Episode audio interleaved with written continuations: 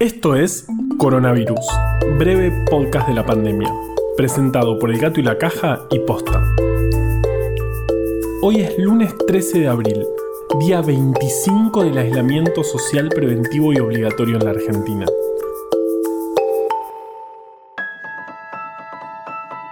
Hoy me costó un montón levantarme, un montón. Me levanté sin despertador y lo primero que me dijo mi cerebro fue no sé ni qué día es hoy. Y lo siguiente que me dijo fue, solo sé que te vi salir. Y listo, a partir de ahí me pasé todo el día cantando los Cadillac mentalmente en loop infinito. Me quiero morir.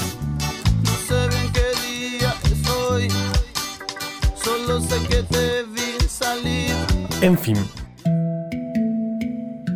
El viernes se confirmaron 81 casos el sábado 167 y el domingo 66. Cuando el viernes te dijimos que los valores fluctuaban, nos referíamos exactamente a esto. Por eso tenemos que ver la tendencia global en lugar de hacer análisis con lo que pasa día a día.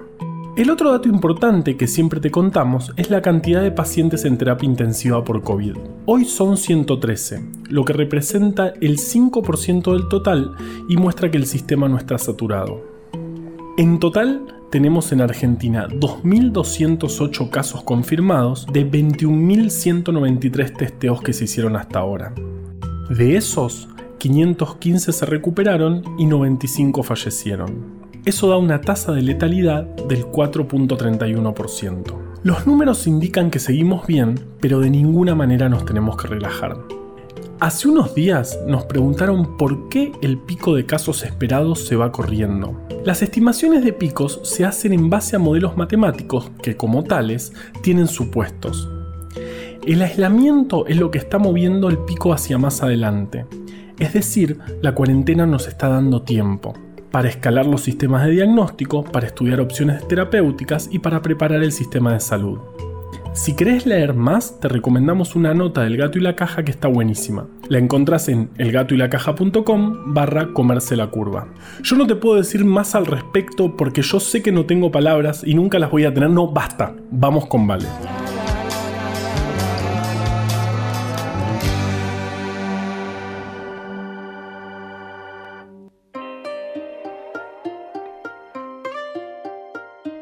Hablemos de cómo afecta la cuarentena a nuestras actividades básicas. El reloj interno controla muchas funciones del cuerpo, como la hora a la que nos vamos a dormir, la hora en la que nos levantamos, cuando tenemos hambre y el pico de performance cognitiva, entre muchas otras cosas. Un ritmo circadiano es un ciclo de aproximadamente 24 horas. Podemos mantener este ciclo sano siguiendo pequeñas rutinas, prestándole atención principalmente a la luz, a los momentos de dormir y comer a horarios establecidos. Trata de exponerte a la luz natural, no menos de media hora por día, y si salís al aire libre, acordate de ponerte repelente. Los mosquitos están muy activos. Además, está bueno controlar la luz artificial, por ejemplo, bajando alguna de esas apps que van cambiando el color de la luz de nuestros dispositivos a lo largo del día. Los dispositivos tienen un tinte más azul y estas apps lo cambian a un tinte más rojo. Esto es útil ya que sabemos que la luz azul puede tener efectos negativos sobre el sueño. Soy Valeria Sanabria y mi reloj circadiano me dice que ya es hora de salir del armario.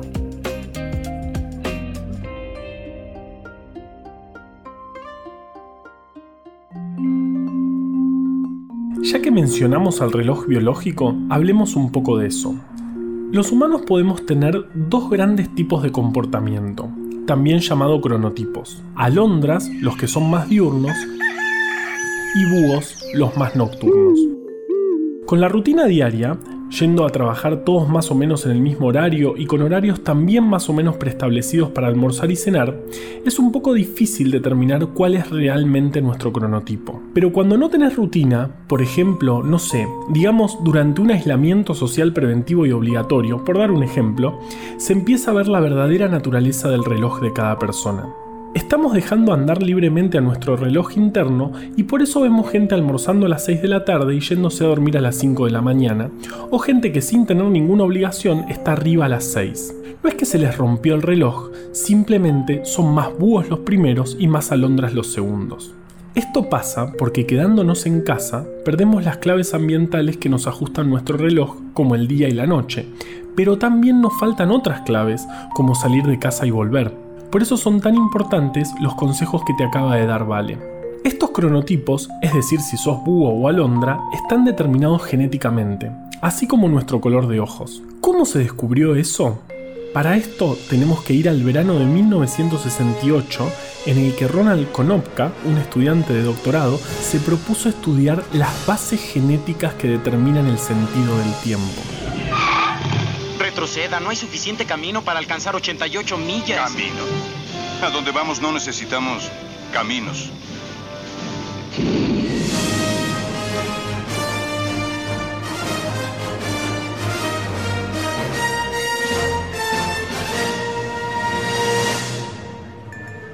Usando moscas drosófila, uno de los modelos más utilizados por los investigadores, les dio de comer una mezcla que causa mutaciones azarosas en el ADN, lo que puede dañar algunos genes. Después juntó los huevos de esas moscas y los puso en botellas individuales, y para no volverse loco, los miró dos veces por día, una a la mañana y una a la noche. Lo que buscaba es alguna alteración en el momento de eclosión, o sea del nacimiento de los huevos que siempre ocurre al amanecer, o en condiciones de laboratorio al momento en que el encargado de prender la luz prendía la luz, que siempre tiene que ser a la misma hora. Se pasó mucho tiempo mirando las botellitas con moscas hasta que un día, en la número 200, encontró que los huevos eclosionaban, es decir, se abrían, en cualquier momento del día. Y como algunos genes de esas moscas estaban alterados, se dieron cuenta que el cambio de comportamiento podía ser genético. Esto impuso la expresión, si no lo encontraste en las primeras 200 botellas, déjalo, que todavía usan los que trabajan con moscas. Debe ser el chiste más interno del planeta.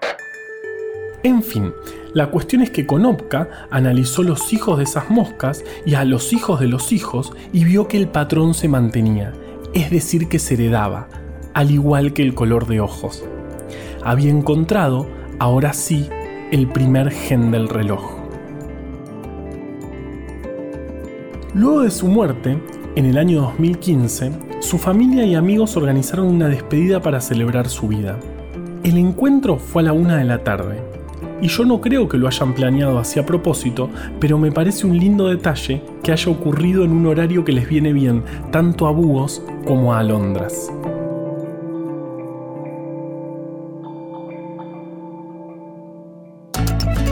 Coronavirus, breve podcast de la pandemia, es una producción original del Gato y la Caja junto a Posta. Si vas a compartir un audio, que sea este. A la desinformación le tenemos que ganar en su cancha.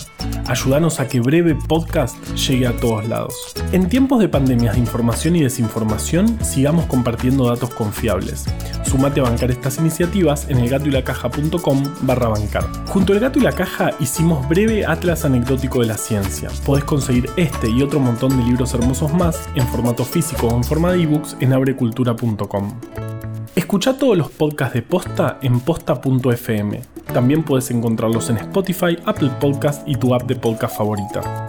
En la coordinación general de este podcast estuvo Nahuel Ugacio. Me acompaña desde las inmediaciones del armario Valeria Sanabria. Producción por Posta, Luciano Banchero y Diego del Agostino. En la edición, Leo Fernández. La identidad visual del podcast es de Belén Kakefuku. Este episodio fue escrito por Juan Cruz Balián, Valeria Sanabria, Ezequiel Calvo, Florencia Fernández Chape y por mí. Yo soy Juan Manuel Carballeda. Quédate en tu casa y nos escuchamos mañana.